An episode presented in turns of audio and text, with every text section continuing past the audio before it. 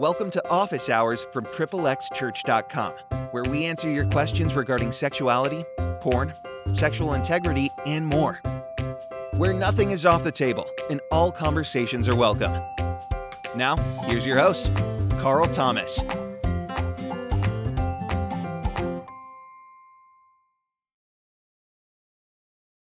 Welcome to Office Hours by Triple X Church. I'm your host, Carl Thomas. I'm a pastor, certified neurohealth coach, and a guy who frankly struggled with a lot of stuff we talk about here for over 20 years until I found freedom about a decade ago. In today's episode, I'm going to be jumping in and answering this question Does porn and masturbation cause delayed ejaculation? That's what I will be discussing today. So make sure you hang in there with me. Recognize that no questions are off the table, and I'm going to be as honest with my answers as I possibly can be, so don't get offended. Without any further delay, let's jump in. Okay, so this question came into our office hours page. Hey, Carl, listen to your take on premature ejaculation. That was a uh, previous office hours, by the way, and whether it is a cause of porn use. I agree with you. However, a much more relevant question is Does porn use and masturbation cause a delayed ejaculation? Based on my own personal experience, hearing from other guys, and surfing the web on the topic, it seems like it is a much more common issue. What are your thoughts? Okay, so here's the I've I've done some research on this as well myself. Um, the reality is there is little, if no, conclusive scientific evidence that pornography use may induce delayed ejaculation and or erectile dysfunction. However, that's not to say that it's not the case or there might be some connection.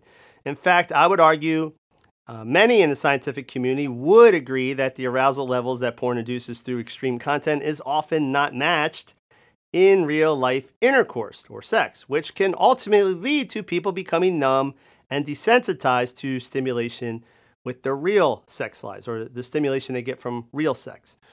And it makes sense when you understand how the brain works and how dopamine works. Recognize that dopamine uh, it's not bad. It's a neurochemical that we all need. In fact, when dopamine levels aren't high enough, it can lead to significant health problems such as mental illness. That said, the basal secretion rate of dopamine is a healthy in a healthy human brain, uh, for simplicity's sake, is way down here.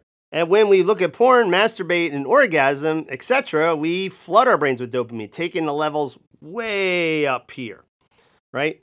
And so it, the short term effect is over time, our brains can get used to those increased levels of dopamine. And in essence, reset the level of dopamine it needs to feel normal. This is a big part of why breaking free from porn early in the recovery process can be so challenging. This is also the reason why our desire for more intense sexual content and experiences may tend to grow over time because what used to bring us pleasure or our brain pleasure has now become kind of ordinary, pushing us to seek even greater levels of pleasure.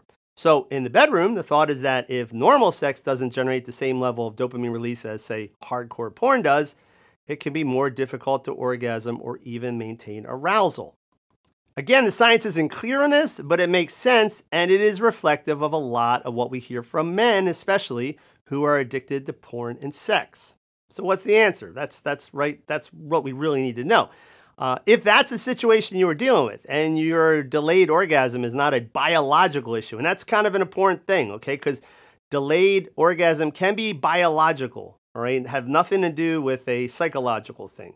But if it is a psychological issue, then you need to know it can get better. Sex can become fulfilling again, but your brain will need to have some time away from porn and masturbation to, in essence, reset its baseline, right? Back down here, so normal sex is once again pleasurable.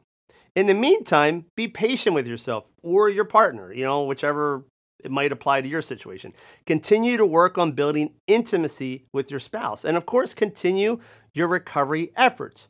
Just try to enjoy sex and don't get overly concerned or preoccupied with whether or not you can orgasm in a set period of time. That you know, sort of preoccupation can honestly make things even worse because now you not only are struggling with the, you know, lack of ability to find the same level of pleasure, but you're also going to be struggling with the anxiety, uh, with the anxiety of your performance issues, right? So you're kind of doubling down on on the same problem, and that's that's not going to be good. So, hope that uh, answer sums up some things and helps uh, helps answer your question. If you have a question for me that you want me to answer in an upcoming office hours episode, go to triplexchurch.com forward slash office dash hours. Submit your question there, and I will be happy to answer it.